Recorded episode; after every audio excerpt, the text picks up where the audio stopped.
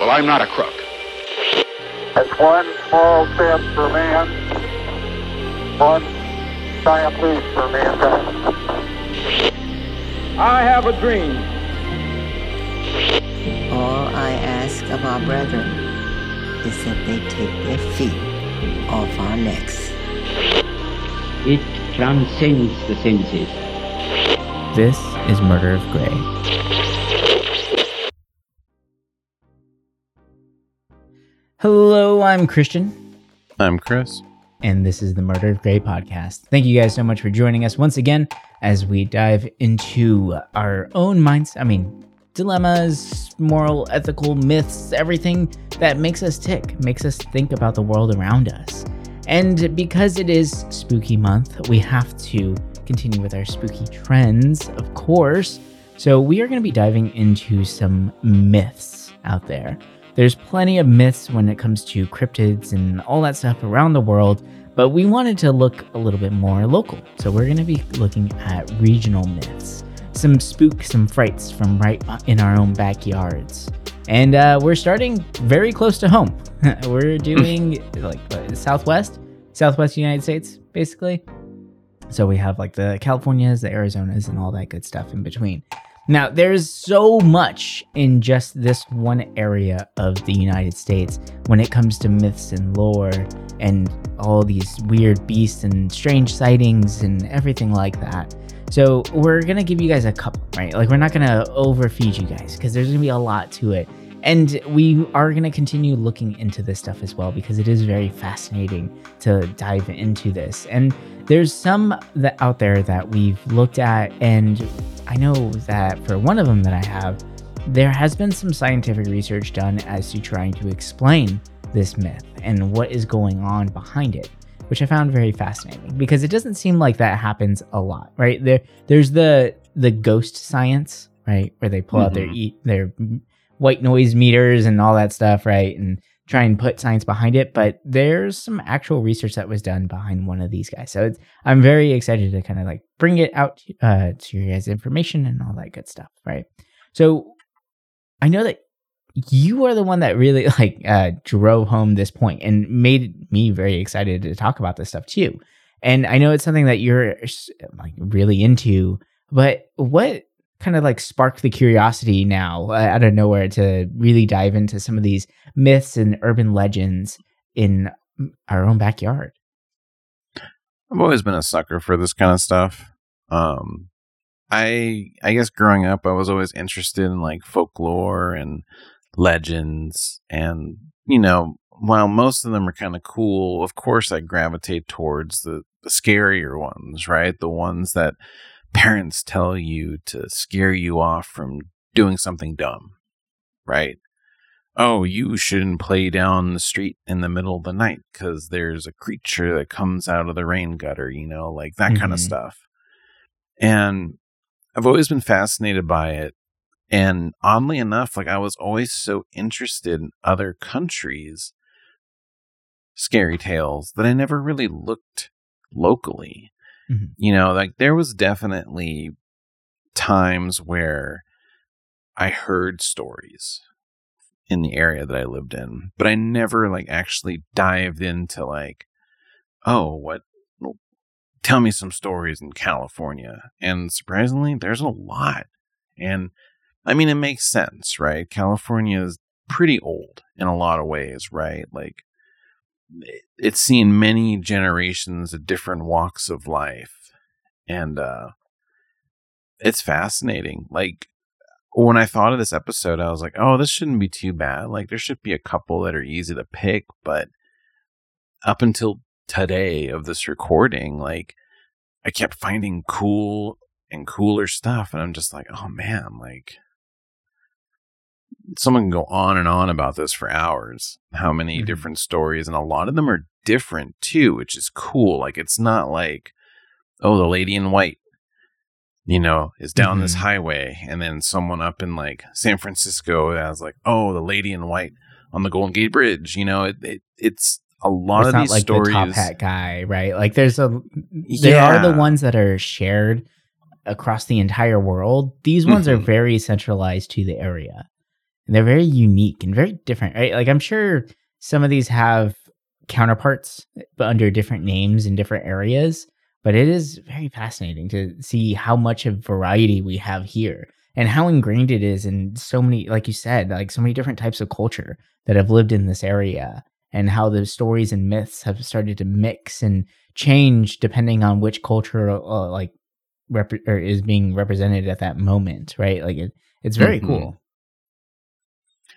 Yeah, and so I just got like super interested in it because it's just like I don't know, it's cool. It honestly, like I, I feel like there's thousands of this out there in existence, but no wonder so many people do stupid, you know, ghost story like YouTube channels and Mhm. podcasts because it's like it's kind It's of easy. endless content.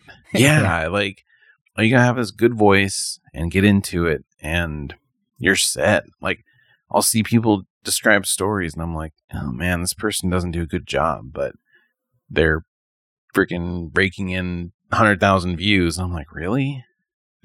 this stuff gets people interested. And what's uh, crazy too, and right before we started recording this, we were going over some of the ones that we had, and we both even said too that every single one of these could be an entire episode on its own, Mm-hmm. right? Like there's so much to dive into. So like it, we're gonna give you kind of the footnotes of these, but we might start diving into these at a much deeper level and actually bringing one story and really fleshing it out in an entire episode. And I think that would be a very fun way of uh, figuring out how people think, right? Like this is baked into our psyches. This is such an amazing study into the psychology of humans and how we react to the unknown, right? To the shadows that lurk behind the trees and we give them weird names like the hide behind, my favorite cryptid because it's hmm. so ridiculous. And I definitely want to do an episode on the hide behind because we have to. I mean, can Oh, you guess what the hide behind does? I mean, it's it so hides cool. behind you. Oh, no, no, yeah, it's it's probably the it's ridiculous. Why can't they give it a cool name, right? Like everything has such a cool name, and then they have the hide behind. But whatever. And you see what It's fine. th- it supposedly looks like, and you're like, oh, yeah, it, it perfectly fits a hide behind. yeah, yeah. Or like it's funny. Some renditions of it are like a shadow that is exactly the same size of a tree, right? That's hiding behind something, but it might be kind of peeking out a little bit. But then you get those other ones that are from like way, way long, like old, old books that were drawn about this stuff, and it's like a dog behind a tree that's standing up on its two feet. It's like I don't know what the hell this is, but it's great. And regardless, so yeah, there's there's all kinds of content here that we can definitely start diving into, and uh, we're excited to bring it to you guys. But why don't we jump right in? So, do you want to start with one of yours and share with the class what you brought? Yeah, so first we're going to start off with the Red Ghost. Um, to give a little bit of backstory, All hell, Red Skull. Just kidding. All right, go ahead. the Red Ghost is a large red, large, wow, I can't speak, a large red camel with bleached human skeleton on its back. Mm. Um, it was alive during the 19th century, but disappeared pretty much right before the the 20th. Uh, there's a reason why as well. Uh, in 1893, a farmer supposedly shot the camel and did indeed find a human skeleton on its back. Hmm. Now, if you're wondering why there's a camel uh, in the 1800s in the United States, there was an experiment done by the uh, U.S. government or you know, the army at the time uh, called the Camel Corps, and basically they brought in a bunch of camels from the Mediterranean region uh, and wanted to train them over here and use them as transport, right? Because camels can carry a lot more than a horse Yeah, makes sense. and uh, it was actually being used uh, for a good chunk of it. But the only reason why it kind of failed was the main spearhead behind it, Jefferson Davis. For people who don't know who that is, he left to join the U.S. Army and join the Confederacy, and was basically like the the head honcho for the mm-hmm. Confederates. And because of that, you know, the U.S. Army, they're trained with horses and, you know, mules. They're not trained in camels because, I mean, even though you think they would have the same temperament, they don't. And I can only imagine, right? You're pre-internet, you you have no idea of the outside, the old world, right? You Mhm. see a camel and you're like, what the fuck is that? You know, like they look weird enough already. I can't imagine, you know, 200 years ago, 300 years ago, what people thought a camel looked like. oh yeah. So all these camels got displaced. Um, there was never really like a roundup of them. They just kind of started roaming. Uh, they let them loose. They didn't like, you know, put them down or nothing. And so it was believed that this camel was one from that corp. And on its back, um, there was so it it terrorized people supposedly, right? Like it supposedly people say, "Oh, it killed a woman. Oh, it raided a camp and injured someone." And it always had Right. like red hair. A camel killing someone. Okay. It- yeah, and supposedly five people shot at it, and the only thing they hit was the skull, which they noticed. Oh, there was red hair on the skull. Hmm. So people were like, "Oh, maybe it's a skeleton." Well, when that shar- farmer shot the camel, uh, he looked at the the body, and apparently the body had been strapped onto the camel for so long that the straps actually created like permanent scars on the camel. Oh, poor thing. So people weren't really sure how a person got strapped on there.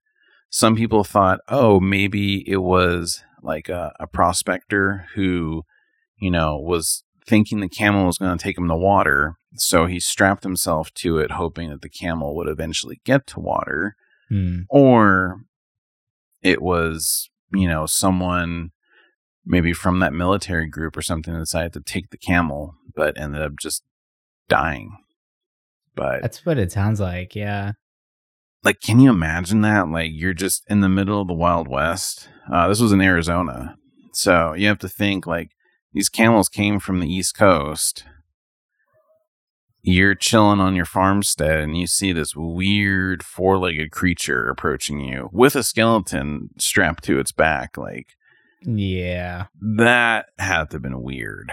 That yeah, especially in the 1850s, right? Like that's that's Yeah. a weird. That's a weird time frame to be de- uh, introduced to a camel, let alone one with a skeleton on its back.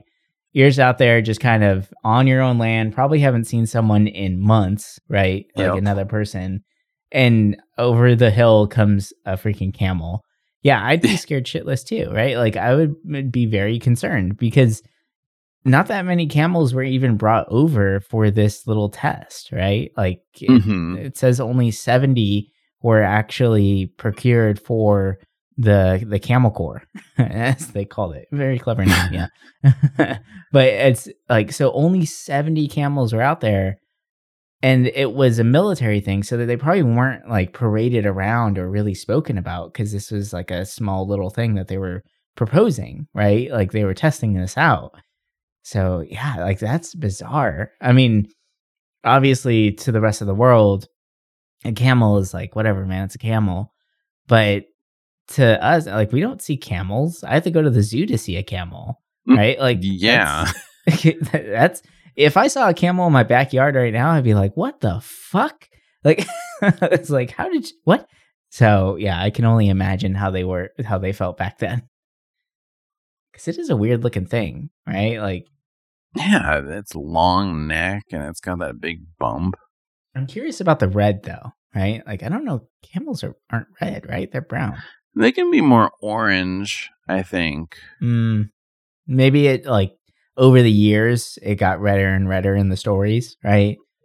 Yeah, I, I like to think of it as like, you know how like generate different decades will have kind of like a filter visually, Mhm. like in movies and stuff. I like to think of the 1800s as having kind of an orange kind of filter, like It's you just see in Wild everything's in sepia tone. like, It- it- basically, yes. yeah, okay, that makes sense. before the piss filter started overtaking the world. That's that's why it was the red camel because of the sepia filter that was Yeah. put over the world. it stained their eyes. That's why. That's why whenever you, uh, we have filtered now for Wild West, it's always sepia tone because that's what the world used to look like. You know. No. Exactly. And for the longest time, it was black and white. Like the world just had Mhm. black and white filter on it. Yeah, exactly. It makes sense. No. oh gosh, that's funny. That's such a weird one. I like that. Trippy. All right, so I'm gonna take us over to the Santa Lucia Mountains of California. All right, and this is uh like this lore right here. This is about the Dark Watchers, right? And they, it it seems to happen a lot during in like coastal towns. Uh, but this one specifically here at the Santa Lucia Mountains, and it was uh, it's been around for a while. Right, this the the sightings of these Dark Watchers have been around as long as we can record history. Right, as as long as there is recorded history here, from the Indians, the Native Americans first, uh, actually uh, speaking about these guys to actually the um like Latin settlers, conquistadors coming through the area. They also claim to see the Dark Watchers, right? Hmm. But they called them the Los Vigilantes Oscuros, right? Which means the Dark Watchers, like literally translated to that, right? So these explorers that were going through the mountains in the 1700s happened to report seeing the Dark Watchers. Now, a lot of there's a lot of different versions of the Dark Watchers out there. Uh, a lot of different ways in which it's been portrayed or talked about, but the there's a few similarities between them. Most of the time, it is just a very large, shadowy figure with uh, two white eyes. Sometimes it might have a brimmed hat, uh, but they are usually very, very tall. They range from seven feet up to 15 feet in some accounts. Uh, they're said to be wearing cloaks, so their figures are obscured by this shape, right? So they're very triangular in nature. And I mention that only because there is some theories behind the shape itself that might relate to as to why the Dark Watchers appear. So the Dark Watchers only come during late afternoon and twilight hours in this area. And for people who don't know, and yes, this is an audio medium, so I will explain the terrain a little bit. it's a seaside uh, town, right, or seaside area. So the mountains are right on the edge of the ocean, right? And the trees that are there are typically pine trees or redwoods, right? So they're very angular, right? And they're very, very tall trees, okay? So that's the kind of area you're going through. You think very heavy forested area. Now, the uh, what happens here is that the Dark Watchers never do anything. They just watch. Right? There are some stories of uh, people getting abducted by the Dark Watchers and all that, but there's not really much to that. Most of the time the Dark Watchers just give a feeling of being watched, a feeling of anxiety that Ugh. you that you shouldn't be there, right? And it's that is a lot more jarring than anything else that I can I can think about, right? And the Dark Watchers in this area have actually been written about by a lot of people, uh, including uh, the author John Steinbeck, who wrote in his story Flight. He spoke about the Dark Watchers. Uh, he said in his book, he wrote, Pepe looked suspiciously back every minute or so, and his eyes sought the tops of the ridges again. Once on a white barren spur, he saw a black figure for a moment, but he looked quickly away, for it was one of the Dark Watchers. No one knew who the Watchers were, nor where they lived, but it was better to ignore them and never show interest to them. They did not bother one who stayed on the trail and minded his own business. So everyone who writes about this stuff or talks about it mentions that just leave them alone. Don't go after them. Don't don't antagonize them, right? But you just can't help but feel like you're being watched the whole time. So that's really what the Dark Watchers are. And a lot of people have said that they've seen these things. And I'm sure how many times have you been out, you know, on a hike and you get that feeling, right? Like that kind of uncomfortable feeling that someone might be around that bend. Someone is real close by, or you're just being watched the whole time. Because I know I felt that for sure, where you just kind of get all of a sudden feel a little uncomfortable, right? The hair on the back of your neck starts to stand up a little bit. You get the tingles down your spine, all that kind of stuff, right? The cold sweat, sometimes if it's really severe, that sense of anxiety filling your chest. Well, some there's some popular theories about the dark watchers themselves. And uh, some people actually believe that it could be a result of I can't really say this word properly, but it's it's pareidolia, pareidolia, uh, hmm. and it's a psychological phenomenon where the human brain seeks out recognizable or familiar patterns and shapes in unclear and in unfamiliar re- images. Right.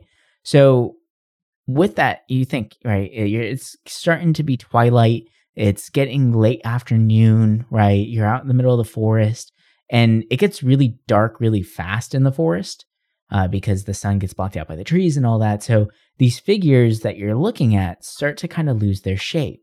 So some people are saying that due to that, plus the lack of oxygen due to the high levels in elevation and possibly the exhaustion of hiking through the mountains themselves, will actually bring on the idea of seeing figures that aren't actually there or giving shapes to shadows and trees that are just that trees, right? Uh, so I thought that was a really interesting way of kind of breaking it down, and it's it's one that is, I mean, it's a popular theory, and it's definitely something that we've all have dealt with before or, or like noticed before. Like how many times have we looked up in a cloud and saw a different shape or saw a face or something like that? That's exactly what this is. You're just kind of putting an image or something to a unknown shape or just a, a blob or entity, right? Now, another theory that I find very fascinating uh, is actually infrasound, right? So there's a phenomenon due to sound that can actually change how we feel mentally, right? and we've heard we've we've seen this before and you know there's certain types of music that change our mind or our our, our mentality change our feelings how right like when you're sad you play sad music right like there, there's different tones and things like that that can help change your own mentality but apparently between 7 and 19 hertz uh, just below the normal range of, of hearing for a human being it, we start getting this sense of anxiety. And what's interesting is that that sound frequency can actually be generated by wind. So if you're thinking you're on the coast, so it's very windy sometimes, you can generate these sound waves from infrasound between 7 and 19 hertz that actually create this sense of anxiety and being watched. Now, like that's crazy to me, and it's it's cool science to think about, right? Uh, and I guess in 2003, a psychologist, uh, Richard Wiseman, yeah, Richard Wiseman, he did a study using infrasound, and he actually did it in a concert of 700 people, where they started playing tones around the 700 hertz level. So it was just on the edge of human hearing but it was throughout the entire concert of 700 people. And 22% of the audience reported feeling incredibly anxious, uneasy, or even fearful. And some even reported a pressure on their chest and chills running up and down their spine. So it's could be the fact that, you know, the shadows are starting to creep in and your mind is trying to put things together and you're just accidentally creating figures with these shadows plus with the wind rolling in it's adding to that whole anxiety level there. And then you tack on the whole fact that you're exhausted from a hike you're up in the middle of nowhere you're by yourself which can be relaxing but most of the time there is that slight sense of uneasiness sometimes that comes with it that could be leading to the idea behind the dark watchers themselves so i I, I love this one. I, I think it's very fascinating to see the science behind it and like logical science, right? It's not just random thoughts and things like that, but with how long the Dark Watchers have been around and how many people have said that they've seen it, it's tough to not think that maybe it is just the wind. I hate that feeling of something watching me. Hmm. I think we all do. so much. like like hills have eyes kind of thing. Like oh, I don't know. I feel like I used to feel that way even in my own like where I live. Yeah. Yeah. right? Same. Like, I, I hate to sound crazy, but it's like I don't know. Every time, like as a kid, you know, like I would always think there's some kind of being around the corner, and like if I just kind of stare at it long enough, I'll see like a little like shadow or something kind of peep out for a second, like it's watching me. hmm You know? Yeah, I I totally feel you there. I'm wondering too, like, because with anxiety on the rise and everything like that, and looking at the infrasound theories, like everything generates a noise, right? But Mhm. you might not be able to hear it all the time. And we have Wi-Fi signals in the air. We have all this stuff. We have all these things charging, and even when you plug in something to charge, there is a slight buzz. Sometimes you have to get really close to hear it, but it's there, right? And I'm wondering if it's within that range where it might be generating a sense of anxiety for people. And the more that we are surrounding ourselves with technology, and you know, I, I can't say anything bad about technology. I mean, we're recording a podcast. I teach classes to t- make robotics and play video games and all that stuff, right? But I'm wondering if there, with all this noise that's being generated by these man-made objects, if they're within that range that is kind of leading to excessive anxiety within our society. Anxiety in the society. Yeah. Sounds like one of those anti 5G statements. No. yeah, I know it does, right? But uh, maybe there's some truth behind it, right? Like I never knew about infrasound. Uh, it's entirely possible. It is fascinating to look into. Yeah, there's a lot to it for sure.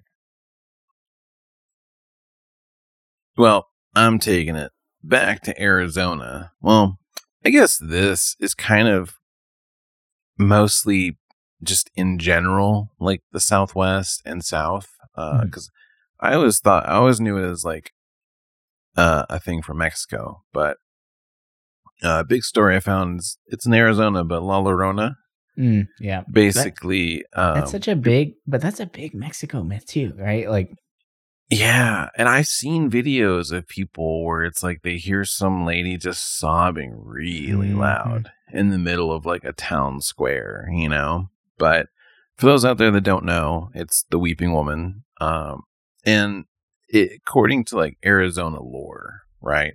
Uh, her name was Maria, and one day she married a very handsome cowboy.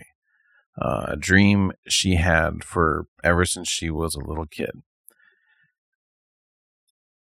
after having kids and living with this cowboy for a long time, uh, she finds out that he's been cheating, and she loses it, uh, drowns the children in the river, mhm. and she like can't believe she did that, so she runs off, and supposedly she trips and dies from falling, but legend has it that you know you'll hear like a woman crying randomly uh, and she'll lure you in kind of thing um, i know it's different for different regions in like regards of what, what would happen but i don't know hearing like a person crying in general is already unsettling yeah. And then, uh, like, have you seen the videos, the paranormal videos? Sometimes, like, I hate it's- 'em. Oh my gosh, where they, it's just a random town or a small area. Like, I, I even saw one from like the Philippines where they thought it was that, and it was in an abandoned house, and it just showed cops going in and out, and they're like, we can't find shit, right? And eventually, one cop comes out with just a white dress, and that's it, and you just hear like this blood curdling screaming that will not stop that's coming from inside the building but they claim they can't find anybody in there right? Like it's so disturbing. And i know that like it, it was used as one of those like oh don't act out right? Don't be a bad kid or else like we'll get La Llorona to come and get you kind of thing hmm to scare kids.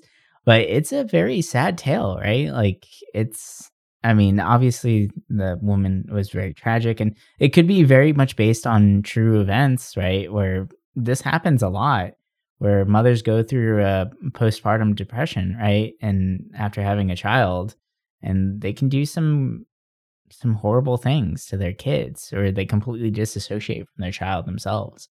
Like Mhm. uh there's that movie that just came out um oh gosh, what was it called? The the Bone Woman? That's oh. I I've been wanting to watch that movie.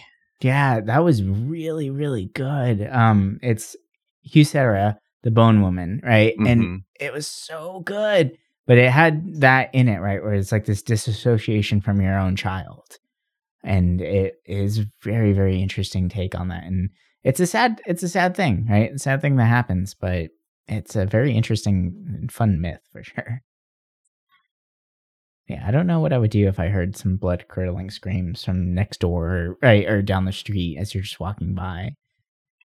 Right? Like imagine you're on vacation and you're in some kind of smaller town and you're just walking and you hear that and you're like, Like, do what you want to go run and maybe try uh-huh. to save who's ever sad or are you're just going to book it? Because honestly, I think I would book it.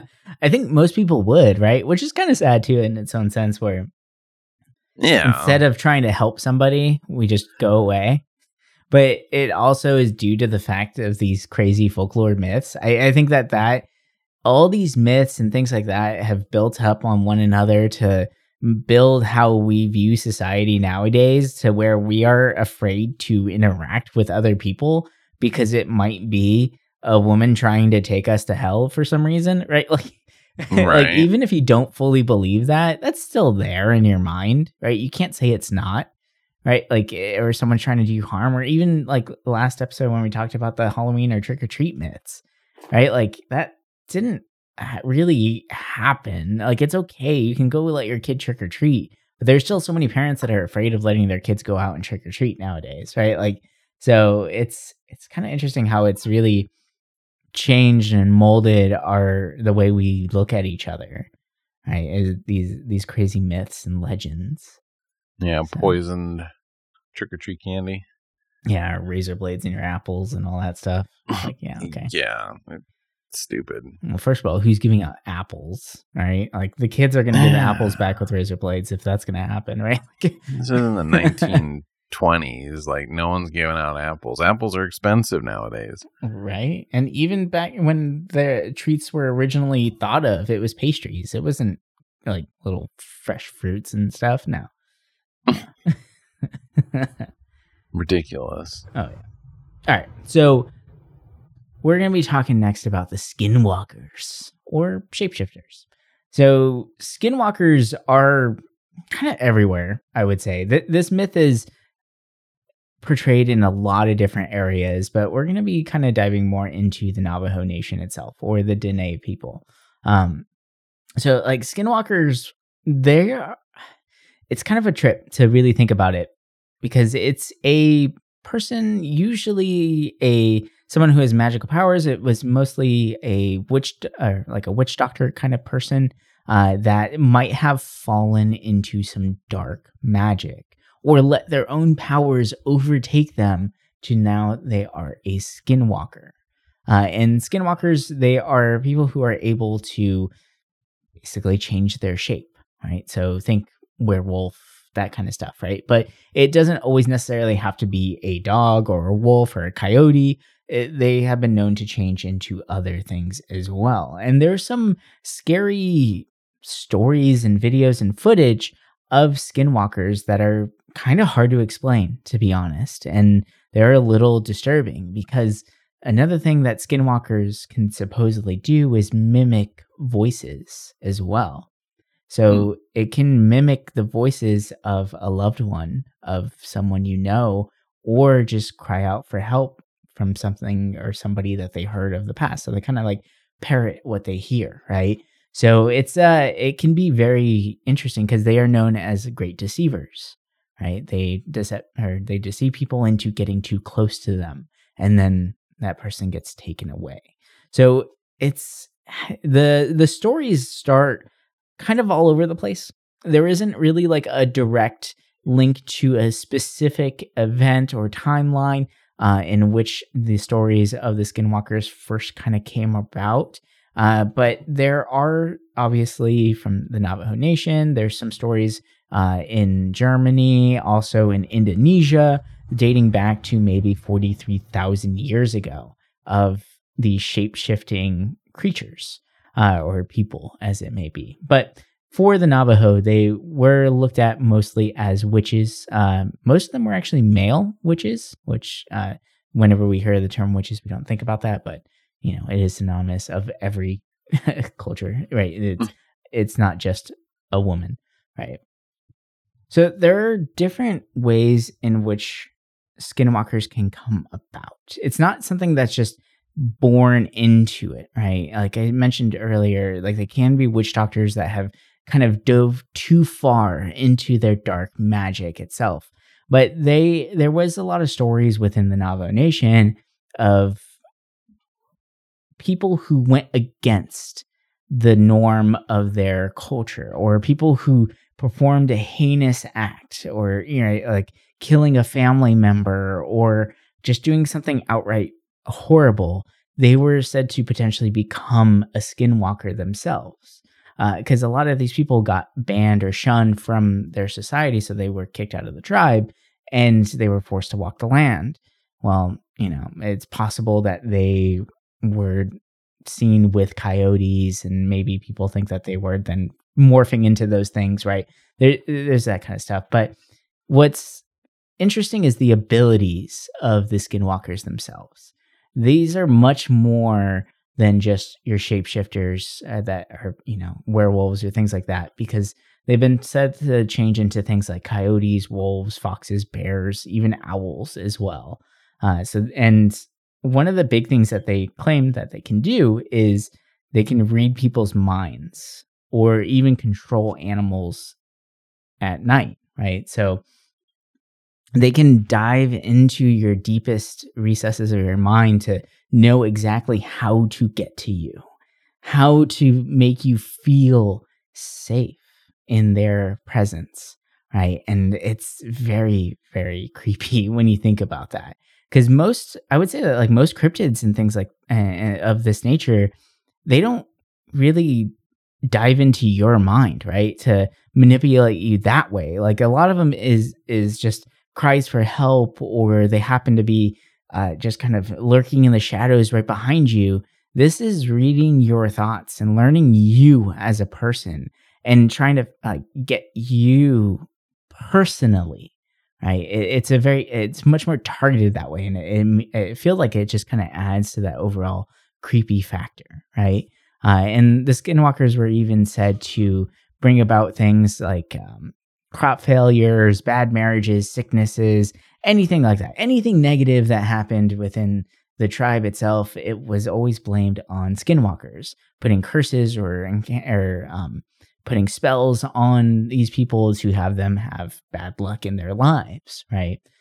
So, some stories or some videos out there in this area that we've seen that I find the most unsettling, actually, uh, one of them in particular was a video of a woman's dog, right? It was in the backyard, and the dog was kind of freaking out a little bit. It was crying. Uh, it was at night. It was very dark, but the dog kept looking at something that was kind of out of the light, right? Just Hell just no. barely out of the light, right? So the woman goes to kind of investigate and whenever the camera pans over to this tree that's there, you see the woman's dog again, right? But it's her dog's over there. It's over by the house. And the dog is whining exactly like the dog at the house. And it looks just as scared as the one up there, but it's just kind of hiding behind the tree a little bit, obscuring its entire body because it doesn't look exactly like the dog. Like it's a little off. Like it almost looks like someone kind of hunching over and mimicking this animal. It's very disturbing to really see. And it like really got to me. And I was like, oh my God, like I don't know what I would do if I saw that. Like I'm surprised that they were filming it that long. I would have been out of there so damn fast, right? Like there's no way, right? But there's other accounts of um, people going camping in the desert and they hear their child's voice coming from the hills, right? And their kid is there with them, but they can hear their kid laughing out in the middle of the hills. And when they look, they see a coyote running away, right? Like that would freak me out, of course. Uh, and then there are some interesting videos of people who claim to have actually caught them mid shapeshift. And there's one where, like, we like watching these kind of paranormal videos, me and my partner, and she, me and her always have like a good laugh about them because some of them are pretty funny. But every once in a while, you get that one where we both kind of look at each other and go, oh shit, that was probably real. like, I don't like that. That made me uncomfortable. But there was a, a woman running in uh, the desert and some guy was trying to call out to her saying like hey do you need any help but the only noises that were coming back were that of like a coyote right so the person thought that there was a coyote nearby or something right that would be my natural reaction at least that there's an animal that's really close to this woman and she's out in the middle of nowhere and maybe she needs some help but while the camera is filming this figure starts running away and then it gets on all fours and it's literally running as if it's a fucking dog, right? And it's just gone. And I'm like, oh my God. Like it was terrifying to watch. And it was one of those that was like more like it was an old school camera, so it doesn't feel like it could be fake that much, right? Like it was weird. It was really disturbing because the body movement just didn't feel faked, right? Sometimes you can tell it's like, okay, that was probably a string or there's some CGI going on there, right? Like this just looked unnatural in a way that was very disturbing. But yeah, there, there's all kinds of accounts of skinwalkers there. It's very popular. I mean, there's the entire Skinwalker Ranch, which uh, has gained a lot of popularity. They even have a show which you can watch on Netflix about it that apparently is flooded with different types of like myths and lore and creepy things that are going on and curses on the land and all that stuff. But yeah, the the Skinwalker is a very disturbing one, I would say, because it's so close and the fact that it really wants to target you specifically, right? Like it, it feels very poignant in its actions, which is very disturbing. I'm so curious to find this stupid dog. the video. dog video. That's disturbing. I gotta find it. I think it was on one of those like uh paranormal activity shows, right? Like those oh those like call in ones. Yeah, we've seen way too many of those. I usually am like up to date with all those stupid videos, so I, I might have seen it in passing if it was older, but yeah, it was disturbing. I didn't like it. I was like, oh god, I don't know. yeah, it's like, man, it's fucking frightening. right? I don't know. This one, like on the surface, it just reads as like a, a normal like werewolf thing, right? But mm-hmm. when you start mm-hmm. really looking into it, it's like, oh shit, like this is actually creepy. like I don't like this one. This is much more than a werewolf. And I feel like it surprises me. Like there are Skinwalker movies and horror movies out there. There are There's plenty Skinwalker Ranch. Yeah, but in Utah, I, I feel like we don't have that many like well done versions of a Skinwalker movie. Like I feel like that could be incredibly creepy especially if they play into the whole idea that it can read your mind, it can mimic voices of people that you love, right? Like, I feel like that could get very, very scary very quickly in a horror movie. Hell yeah. Yeah. It'd be fun to watch. I mean, shoot, I watch so many horror movies. If there is a good movie out there that does have skinwalkers in it, send it my way. I definitely want to watch it. yeah, I want to see it too. Hell yeah, man. So, speaking of weird creatures, uh, I got the Billiwhack monster. Uh, this is a creature from the Santa Paula area, mm-hmm. which is in Ventura County, California. And it is a tall creature, somewhat ape like, with ram horns, gray hair, long claws. And it the reason why it gets its name is that it haunts a specific dairy factory uh, called Billiwhack uh, in Camellia Ranch. Uh, mostly it goes after high school students, uh, probably because they're usually the ones that go to the dairy plant, right? Um, it's been reported in the 50s that there was a kid who got clawed by a weird creature. It had like weird cuts all over its body and other kind of weird things that didn't really resemble anything like like a normal wild animal. Mhm. But supposedly he it walks around with a club sometimes and has been known to throw like giant rocks at people. Hmm. But the weird thing about this story though, so the dairy plant was once a very advanced dairy farm for the time, Mhm. right? Like the the 50s, 40s, like it was very advanced. Uh, and it was uh, started by a man named August Rubel, who uh, moved from Switzerland, and he was originally a field medic. But this is where the conspiracy starts. So, supposedly, he had connections to the Office of Strategic Services, which nowadays is just called the CIA. Um, many people basically believe that he was doing experiments in the basement, uh, trying to create like a super soldier. Hmm. and they people have found or have said that there are a lot of underground tunnels in this dairy plant and it still exists to this day. Uh, i don't i can't find anything if it's still running but people still own it. Uh, people have videos going to the plant it's private properties so not many people can actually do anything there but um yeah, so supposedly there's just this creature roaming around. I mean, I feel like y- when I was digging through all these stories, there was always kind of going back to some guy trying to create super soldiers. um, Why Which- go back to that? Well, it's interesting because so in San Diego, uh, downtown, there's these sidewalks that sometimes have these little glass squares in the ground. Uh, supposedly, it's to allow light in for like basements and stuff that is like under the street. But many people believe that there's underground labs, or there were labs down there, and basically they would take homeless people and bring them down there. Which, I mean, if you live in San Diego, you know, like that I mean, there's plenty. they're taking homeless people. They're not doing a very good job because there's millions of them. But Yeah, and I don't know if I would want to make a super soldier out of the homeless people that are here. yeah, that'd be a little frightening. Although but there is that one that kept coming to our work. I don't know if you remember him. His name, uh, like he was there all the time, but he was strong as hell and scary. like he was the, probably the biggest or like most fit homeless person I've ever seen.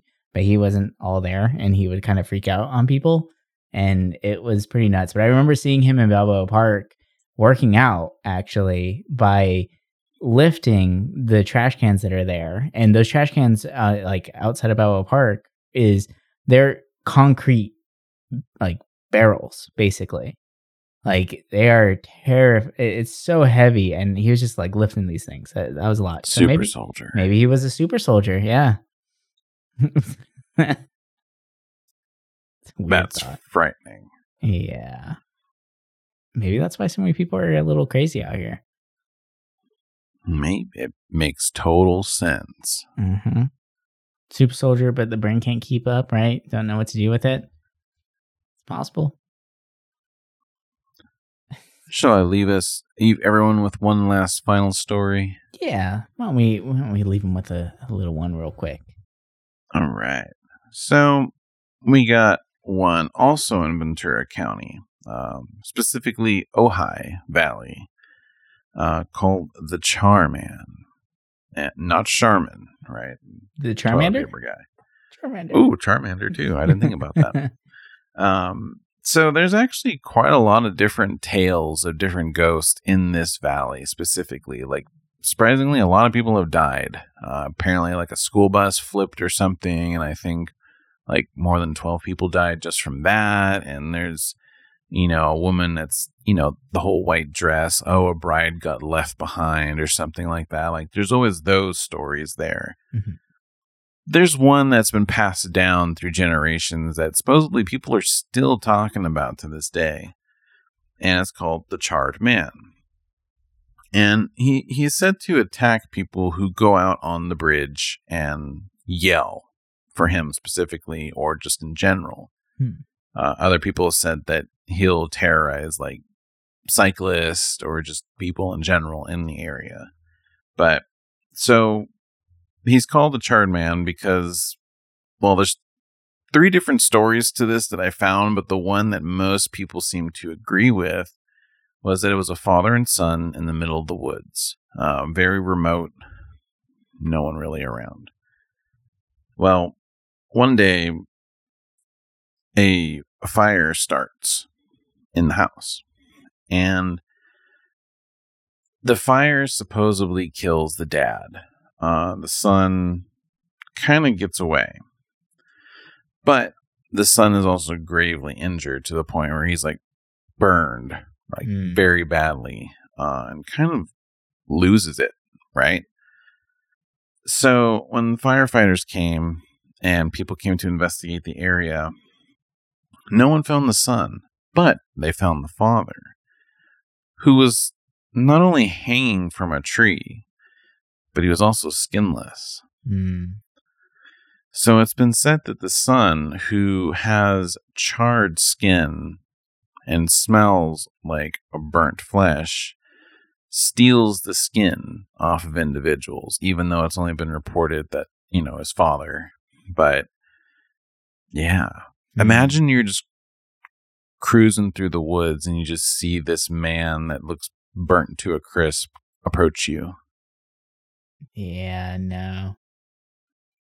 I'm you're turn- out camping one night and you smell something. You're like, oh man, did we forget to put out the campfire? Ugh. You look out, but because his skin's so burnt black, you can't see him in that dark, that dark air.